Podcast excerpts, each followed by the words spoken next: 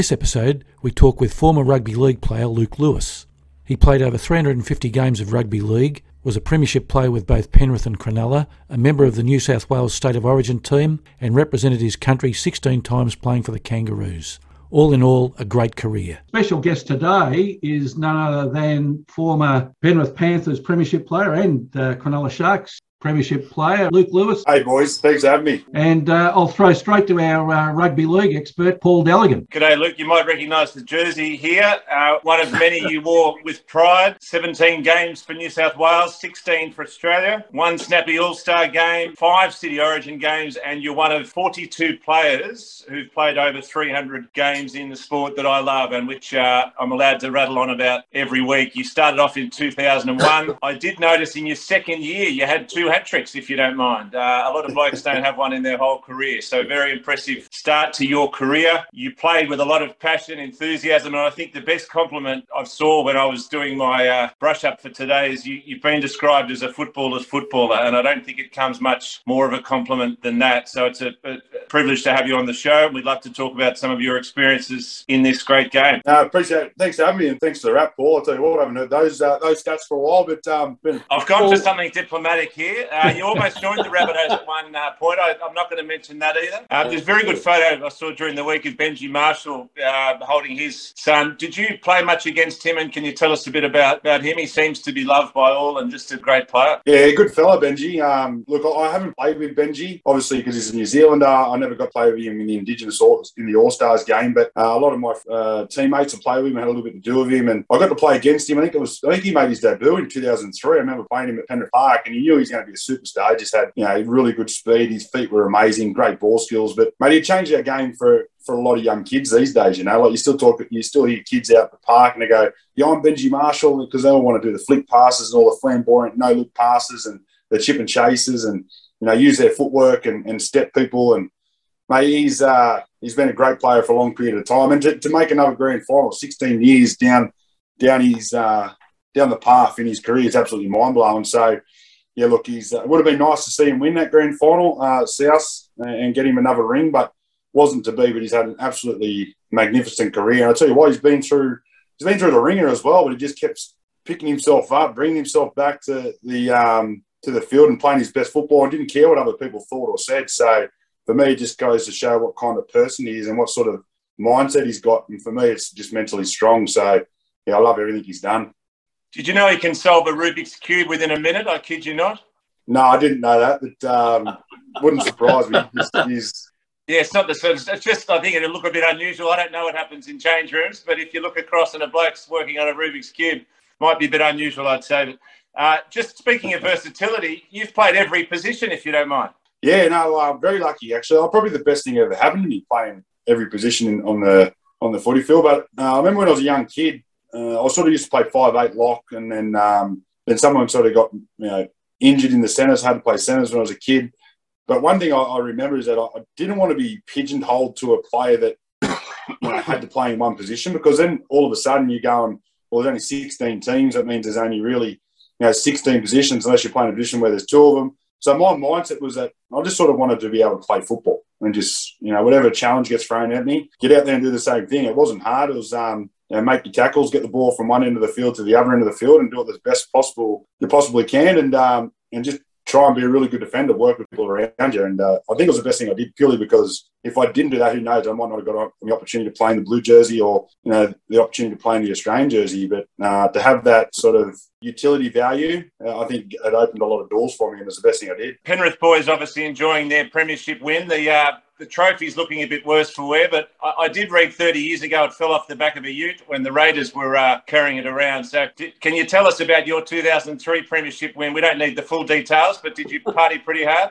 Mate, it was funny because 2003, I was only a young kid. I was only 20 years old, and I was so you know motivated and driven on what I wanted to do and what I wanted to achieve. And uh, when we won the grand final, I probably, to be honest with you, in 2003, didn't appreciate the opportunity I had, and, and I wish I did, but I enjoyed it absolutely. It was pretty amazing. Got to do it with people that I looked up to, and obviously kids that I, you know, guys that I'd come through the grades with, in like Luke Rooney and you know, Trent Waterhouse, Luke Swain, Shane Rodney, these kind of guys. But uh, the next day, Mad Monday, we had an awesome night all the way through the next day. Probably around 12 o'clock, 1 o'clock, they uh, they named the Australian Kangaroo Tour team, 2003 Kangaroos, and I was lucky enough to get my name read out. So my mindset had went straight from having a few beers and being you know a little bit dusty to going straight home, you know, preparing my next week to make sure that I was ready to go for, for the Kangaroos. So I, I basically started training that, that afternoon because I didn't want to let the, a, a goal that I'd written down uh, as a child that I wanted to play for my country uh, let it slip. But um, yeah, so if I had my time over again, I probably would just sat back and relax a bit more and uh, and waited for that to come along. But uh, being a young kid, I was that motivated. I just wanted to get home and train. So my celebrations in 03 were totally different to the uh, 2016 celebrations. So 2016 was totally different. You know, I enjoyed the whole week. Um, then I got lucky enough to get on a flight on the Friday after went to uh, Dallas, uh, then went to the Cowboys Stadium, and then ended up going to, to Vegas, and then went and watched the Raiders play. Went to a couple of basketball games, and it just kept going and going for like three, four weeks straight. It was absolutely mind blowing, and um, yeah, I was still living on the high from the grand final, so totally different celebration. The second one. Uh, your uh, your career went for about uh, 17 odd years. Can you just tell us a bit how the training standards changed? Because we've got a few Melbourne Demons fanatics on the uh, the forum here, and I'll never forget Max Gawn, the big ruckman when he first started, he arrived with a packet of cigarettes. so obviously training has changed a lot. How was it when you started compared to when you ended in terms of protein shakes and uh, yeah. how much healthier people were? Oh, I changed heaps. I remember me, I was very lucky in 2000, and, uh, 2000 actually. I, I, got to do a preseason. I was only young. I got to do a preseason uh, on and off with first grade, and I was playing uh, Harold Matthews. And you know, you'd sort of go up and do a couple of sessions because they were pretty good kind of for bringing young kids through and just getting a bit of experience. We've done a preseason, obviously with SG Ball, and then you know again back up training with first grade um, twice a week. But my very first preseason in first grade was all about the old long distance running, you know, running yourself into the ground and weights and just never ended. But every Tuesday and Thursday night, we'd go to the pub and make sure we had a few beers and a, and a feed. Uh, and that's what it was about, just building relationships. Uh, then as the, obviously the years got on, the GPS come in, uh, then it all come back to, to recovery, rehydrating, weighing in before you train, weighing out after you train, making sure your weight's back on before you leave the training park. It sort of changed a whole lot. And um, obviously the professionalism of it, but you know, I was always a big believer you had to do more away from the field anyway. So uh, I just sort of kept that pretty much my whole life. Uh, I remember Brad Izzard, he was a, obviously a kind of great. And uh, he sort of told me at a young age, it's not what you do when you're getting seen by your coach, it's what you do when no one's going to give you the accolades. So, mate, I'd go home after training and go for a 5K run or an 8K run and uh, do hit sessions. And I was always doing, you know, an extra hour of fitness um, every day when I was a young kid all the way through till pretty much when I retired. So a whole lot didn't change for me when it come to you know the amount of work I did, but uh, it definitely come down to it did change a lot when I got towards the back end of my career about looking after my body and making sure I was doing the right thing. You know, no, no, I'm not a big alcoholic, uh, big alcohol drinker anyway, but um, mate, straight after games or training sessions, it was protein shakes straight in, getting the right nutrients straight into my belly, and um, making sure I was doing everything right so I could obviously prolong my career, which I think it did. Um, I think it gave me an extra couple of years, definitely. It might explain why you're one of only 40 odd players to play the 300 games. And uh, you've kept busy after footy with um, you find work with White Ribbon and also your ABC commentating duties. Yeah, love ABC. The radio is uh, probably my dream job. Uh, working with a great crew. There's a really good bunch of people there, and um, obviously all the big bosses are awesome. They just you can sit down and have a chat like we're having a chat now. You know, there, there's no um, I don't know, everyone's on the same level. It's just a really good community. Uh, and then obviously all the, the, charity work I absolutely love because I do believe I have to give back a little bit because it weren't for them, uh, charities, you know, we, it just makes you feel good by able to give back. And maybe doing some great work out west, uh, Western Sydney, where I grew up in Doonside, Blacktown there, you know, helping young kids, um, you know, aspire to achieving their, uh, achieving their um, goals is what they want to do as sports people. So we're out there at the moment, obviously coaching behaviours. We're a big believer in coaching behaviours first, and uh, everything will sort of follow behind that. And mate, it's uh, all steps in the right direction, but baby steps at the moment. Speaking of um, coaching, we were always fascinated here about coaches, and I think there's certain things that are transcend across all the different sports. You obviously played under Ivan Cleary. Could you compare perhaps his style to Wayne Bennett, what you've encountered with him? Well, to be honest with you, I, with Ivan, I only had a little bit of time with Ivan. Um, you know, when I was there, when Ivan came over, they were doing a bit of a clean out, and there was obviously a lot of salary cap problems, so they had to sort of get that sorted. And I was a captain at the time, so I probably uh, I was the first person to put my hand up and say that I probably had to move on, uh, which was hard because obviously Penrith was my uh, club that I absolutely loved as a kid. Never thought in my wildest dreams would I leave, but uh, it was probably the best thing I did because it gave me a whole remotivation of what I needed to do. But yeah, look, Ivan was a, a pretty quiet sort of a fella, never really blew up. But again, he was going through a rebuild stage. So for me, it was totally different. Wayne Bennett, uh, I had him in the Australian uh, side once, and one thing I loved about him was just about building relationships outside of rugby league. You know, he didn't talk footy. He was a big believer that you hear, you know what you need to do. You just need to execute it on the on the night. And he was all about, you know, what do you do away? What's your what's your favourite thing? Uh, you know, you've talked about family, how many sisters, brothers, all that sort of stuff. You know, he was right into understanding you as a person. So I, I love that little bit of time I have with Wayne Bennett. But again, I wish I, I got to spend a little bit more, more time with Wayne Bennett and, and Craig Bellamy and, and, those kind of people, just because they're just so successful, but they're all about bringing out the best in other people. It seems to be a common theme that they, they care for the players. I mean, there's one coach, I won't name him, former Panthers coach, where he's texting players at two in the morning and about defensive structures. You just, you've got to be able to switch off, I think, and also want to play for the coach. You want to win for them rather than just feeling like you're just there for their purposes. Yeah, absolutely. And like, I give Shane Flanagan a rap for that. You know, he put a really good side together and got us all together. Uh, had a bit of a game plan. And then I remember, you know, Mickey Ennis and James Maloney and uh, and these guys all going in and say, oh, mate, can we just change our game plan a bit? And he goes, yep, okay, what do you want to do? But, you know, you can get some coaches and no, no, no, we're going to do it this way. Or you can get some coaches that are open to, okay, okay, what do you want to do? What's going to help us, you know, be successful? And uh, Shane Flanagan was really good with that as well. So, yeah, look, I think if you haven't got that relationship and trust in your players, obviously make your job very hard. But if you've got full trust in your players and, and obviously the people around you to execute what you need to execute, and everyone buys in on what you want to do, I think um, obviously your world's your oyster. I just sit there and you look at Craig Bellamy and he brings players, never really goes and buys big name players, right? He just brings players through. This is what we do. This is our system. Um, we've got on, we've got a, an honesty sort of a system that I trust you, you trust me. I won't give you a job that you can't do. I'll give you a job that you can execute week in, week out, but I expect you to do it and they do it week in week out. That's why they're so good. Adam Woolnough was on the on the uh, plane at Tullamarine on the way to Europe, and Craig Bellamy found out about it and said, "Come and play for us," and he won a premiership. Yeah, Adam Woolnough. So uh, Brian Norrie again. He was going out to, to be a, a, captain coach out in the um, out in the country. Uh, got an opportunity to go to, to Melbourne, and he's a grand final winner, absolute legend, and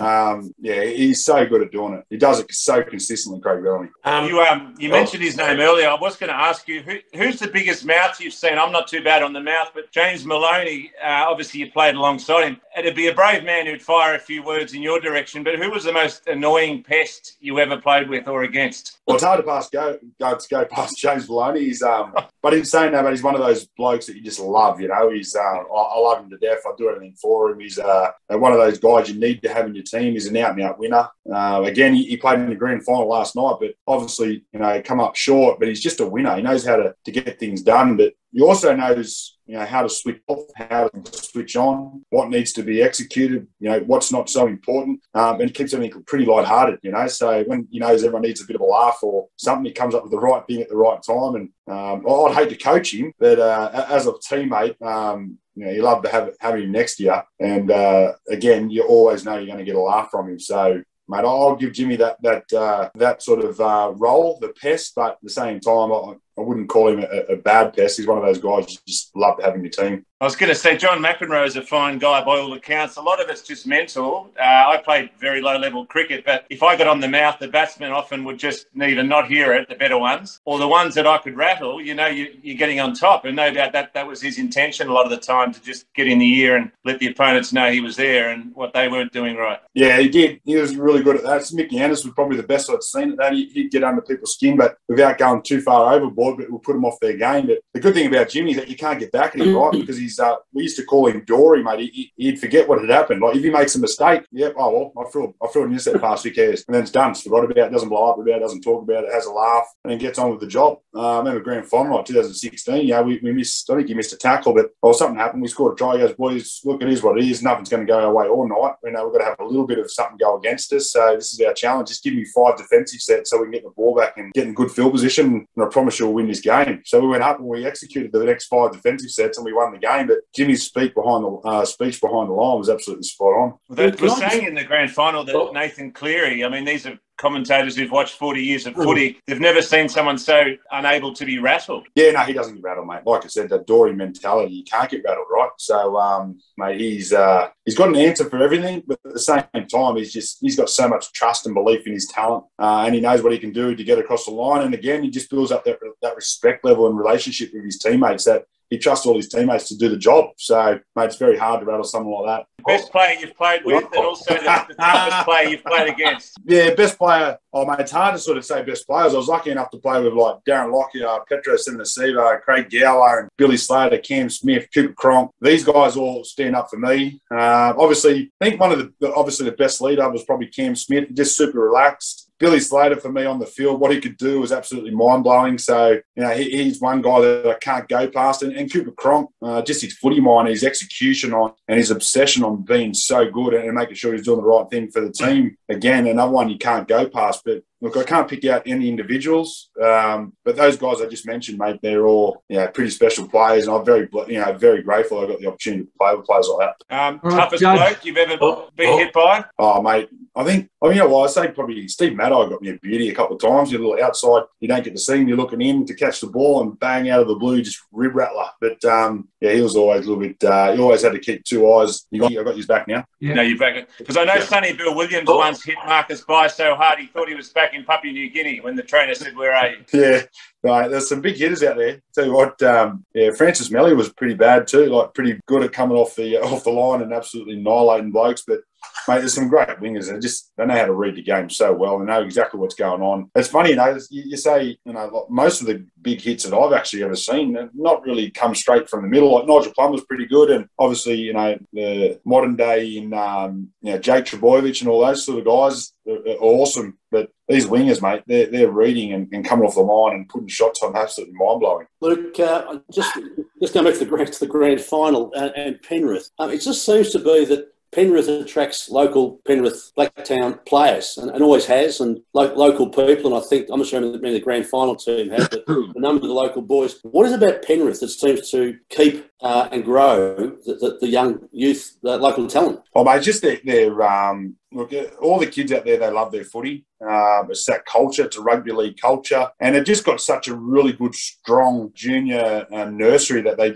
you know, play against week in, week out. You know, back in the, when I was playing down there, they, they, used to have talent scouts out there every week, keeping an eye on these players. They'd pick the best of the best, and they used to do, you know, the old development squads, get these guys playing with each other, and then, you know, sort of blood them through the system, bringing them through Harold Matts and SG Ball, where they'd pretty much go close to getting their grand final every year. And, um, mate, that, that's basically it. But they just love it out there. It, it is. It's just a, everything you talk about. It there's rugby league. Everywhere you go, there's all you always see football balls, uh, football, sorry, jerseys. You know, kids running around the front yard or playing touch footy on the road. It's just one of those things that it, it's just a dead set, 100% rugby league culture. it struck me that the uh, Greater Western Sydney and Gold Coast Suns experiments are just that. And the GWS experiment for AFL is just not going to work because there is an, a genuine uh, love for your game out that way. Do, do you see AFL getting any sort of a foothold uh, out west of Sydney? Well, mate, everywhere I go at the moment, they're really making some inroads. AFL is every um, field that you see AFL post everywhere. There's uh, all the schools have got AFL fields now, all marked out with post everywhere. Uh, they're making massive inroads, and I do believe there's so much talent down here in Sydney. Again, it's just they're getting spotted by the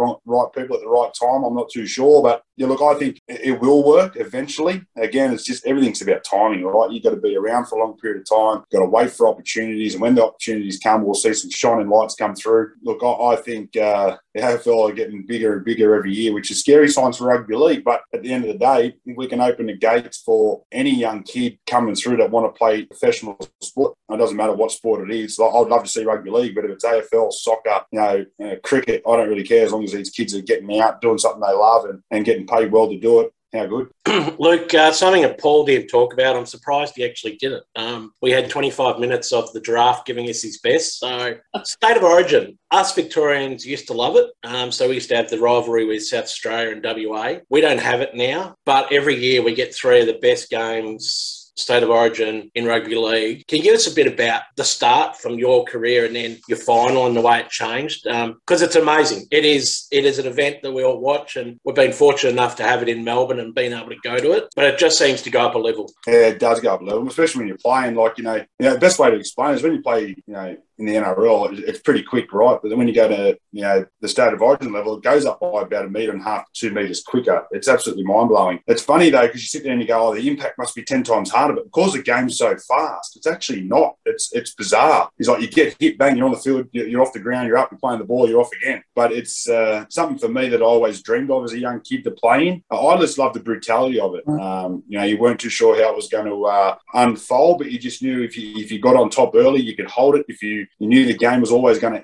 ebb and flow. Um, it was only going to be a matter of um, someone who was willing to do something out of the ordinary to, to make the win. But that's what I love about it. You just see guys who can step up to that next level and continue to, you know, push through the pain barrier and uh, push through that fatigue factor and, uh, you know, just keep turning up for their mates. Um, you know, you actually do generally build up a hatred for that period of time um, through to Origin. But you know, funny thing is, is that you hate them through the Origin period, of Queensland guys. But when you go into kangaroo camps, mate, you end up becoming best mates with them. You know, so yeah, look, Origin, it, it's a different kettle of fish. It's so hard to explain, but it really is um, something that you just brought, been brought up as a young kid, watching you know, friends and family, watching your childhood heroes run around and you know walk off with blood all over their face. That you just want to experience that to represent the, the thing on your back, which is your name and your family that are sitting in the crowd, which is pretty special, you know. Oh, that's uh, quick question. Amazing. Luke Gelling here. I noticed that um, Paul in the introduction said you played 15 games for City. Now, I remember in the old New South Wales, it used to be City versus country before picking state of origin. Has that dropped away, or, or what happened to that, or is it still available? Yeah, look, I think oh, it's not available anymore. The City country's not being played, but um, it used to be a proper trial game. When I was a young kid, I used to sit down and watch the City country. I couldn't wait to see how the game would unfold, yeah. and then obviously, you know, you you know, you sort of expect all the ones who stood out in that would be playing for, for New South Wales. And, and then when I was got an opportunity to play City Country, it probably wasn't as much as a trial game for State of Origin. It was probably more just a bit of a taster uh, to see you can go from the NRL just to that extra little bit of a, you know, a step up. Uh, we've obviously players that are that are playing well that year that are probably on the verge of um, you know if they can continue their form, maybe play state of origin the year after or, or two years later. But it was a great concept. I, I, enjoyed it purely because it was another little bit of a test. It was a week away in camp. it was good to meet new new players and um, and just to test yourself to see where you're at. And then if you have a really good game, then who knows if you can take that form back to, to your club for a couple of weeks before Origin's name, you might get that opportunity. But I think it sort of lost a bit of that aura of when I was a kid watching it uh, yeah. Uh, compared to when I played it. Too much sport. Yeah, that's right, mate. How did you find uh, Americans? I mean, they really love their sports. Wow, when you got oh, there. mate, it's different kettle of fish again over there. I'd never seen it like it. We uh, obviously were very lucky to go to Dallas and uh, we got to watch the Cowboys do their sort of captain's run, as you, you'd say. Got to do a tour of their stadium and their, their gym facilities. Their um, It's absolutely mind-blowing. I went to the new AT&T Stadium, I think it was called. Um, mind-blowing, absolutely packed out. But it was when you get there in the morning. We got there, I think, at like 10 in the morning, and they were doing the, um, oh, I can't remember what they call it, uh, tailgating, I think it was. But outside, there was just like proper setups with like TVs, amps, barbecues, people just dancing. It was absolutely mind blowing. It was like a proper festival outside. Then you walk into the stadium, 100,000 people just standing around, absolutely having a ball. There was no drama, no trouble. Yeah, I haven't experienced sport like it until I got over there. And it's, again, I absolutely love you know, what they do and how they uh, go about their business over there. It's the world's biggest screen, that one at that stadium. Yeah, I know, mate. We are sitting underneath. I was thinking, mate, if this fell, mate, it would have done some bloody damage, I tell you now. Yeah, but um, it was pretty mind blowing he'd just get the checkbook out, wouldn't he? The uh, the what is he? The president, the chairman, the CEO, and general manager. I think his titles are uh, Jimmy Johnson. Well, when, when we were walking in, you should have seen there was a massive lineup, and then um, all of a sudden the liner got stopped. The, the, the line got divided, and his helicopter lands right on the right, basically at the back. He gets out of the helicopter, walks straight through, and then everything went back to normal. It was like something out of a movie. It was, it was pretty cool. So you got to see Donald Trump. Oh no, I didn't. I didn't see him, but um, yeah, Jerry Jones, I think that is, yeah, the, the owners. Luke, in my uh, research just for you coming on the program, I was looking at the best tries of 2017, and uh, we saw the value of an intercept try in the grand final last week. Yeah. Um, I saw you come off the line with 90 90 metres to run, intercepted and went on. I heard the commentator say at the end that you'd done one of 80 metres the week before as well. So uh, just tell us about the anticipation needed just to do something like that because it's a heck of a long way to uh, get to the other trial line. Yeah, it's funny, you know, because I, I played on the wing when I was a young when I was younger, then I maybe transitioned to the centres and so on, and then I never really scored a try over sort of 50 metres. I think 50 metres was really my longest try. Sort of the back end of my career, I was playing back row. I was I think I was 30, been 33 at the time or something like that. Um, but the week before, we done a lot of video against Manly, and we knew they'd run a play where they'd go to the right, but then they'd shift it back across the ruck and come back to the left and try and catch a napping in defence. Anyway, my uh, teammate Chad Townsend said, "Watch the switch here, watch the switch." So I thought, "Oh, I reckon they're going to come back here." So I just took off. I just ran up in the line. Next thing you know, the ball was floating in the air and it landed on my chest. And I scored a try. I couldn't believe my luck. And um, anyway, everyone was uh, you know going on about it, but I was pretty tired that one because we'd done a whole lot of defence. I think we had three or four sets back to back, absolutely out of my feet. But I got to to the try line and scored, and you know we're getting flogged at the time. And that's sort of got us back in the game, and then we slowly sort of made our way back into it. We still lost by a try, but it was pretty amazing. Then I sort of talked to the boys during the week, and then all that train, and then you know we just practicing defence on the line because we know that um, you know Mitchell Pearce likes to stand wide, and uh, Jake Friend likes to throw a long wide pass so Mitchell Pearce could get out straight into his three man and created like a sort of four on three opportunity. So anyway, we practiced it during the week. I got a couple of intercepts at training just as a bit of a G up, and um, mate, game day come, and I looked up and it was identical setup to what we had been practicing at the training all week. I thought I'm just going to get off the line just in case he comes to the left. So I took off, and the next thing you know, I sent the ball just floating in the air, and then um, yeah, got it with two hands, got to the other end. But I was just lucky because I had a big screen in front of me. So I always got told as a young kid, never look back because it slows you down. So um, I just kept looking straight, but the big screen was right there, so I could sort of see where the Latrell Mitchell was coming from. So I just did a little bit of a veer away, just enough to, to get under the post and score a try. But uh, was pretty funny that both my long try, uh, my two uh, long-ish uh, tries come back into my career, and to come two weeks in a row was mind blowing. So, so it was a little bit like uh, sitting down at an exam and realising you already had all the answers. yeah, well, it's like that old, uh, you know, that old saying, you know, sweat more at practice and, uh, you know, you bleed less at war, I suppose you could say. It was um, a bit like that. You know, we, we practiced, practiced, practice, and we got out into the game, and all of a sudden the practice turned into a little bit of uh, fortune for myself. And end up getting the opportunity to score. One, one last question from me, uh, Luke. I just heard you mention that during looking at video, that must have changed between when you started your career and when you finished your career. How much time you spent watching videos of what other people were doing? Yeah, when we were younger, when I first came in, we hardly done any video. To be honest with you, we would watch one video a week, and it used to be on the old. You know, you put the, the video in, and you'd press forward, fast forward, rewind, watch the full game sometimes in, in full, and that would be it. But as you got, you know, the, the years went on, you'd sort of they'd start breaking them up into you know right edge attack, right edge the defence, uh, what we're going to see week in, on the weekend, you know what they do if they kick it to the left, what sort of tap shapes they're going to throw at us, um, and then you're sort of going from like maybe doing a 15 to 20 minute video to doing like you know five or six videos a week, which would add up to about two or three, maybe even four hours of videos. So obviously, you know, the preparation got, you know, a lot more, um, you know, got better and better as the years went on. And, you know, the, the coaches obviously honed right in on, you know, what they were seeing in all the games that they were, they were watching and building up to that we knew we could get a lot of benefit out if we executed right. So, yeah, change heaps. Can you see now? Um, I mean, the coaching burnout rate now is so high, and no doubt, if you are a coach, you could literally be working 24 hours a day just to get all that together, and you you maybe never feel like you're on top of things as a coach. Oh, mate, some of the stuff I see the coaches just here at the Sharks now from you know from a different perspective. You know, being on a uh, the other side of it, not being a player. Mate, they'll they'll play the game, they'll go home, they'll review it, they'll cut it up, they'll edit it, then they'll take it in, they'll review that to the players, show them where we sort of fell down, where we were all right at, where we could have been better at, and what we could have executed better. Then the next thing you know, they're, they're halfway through the you know the day, they're watching three or four videos of the last two or three weeks against the team you're coming up against you know what they're going to throw at you.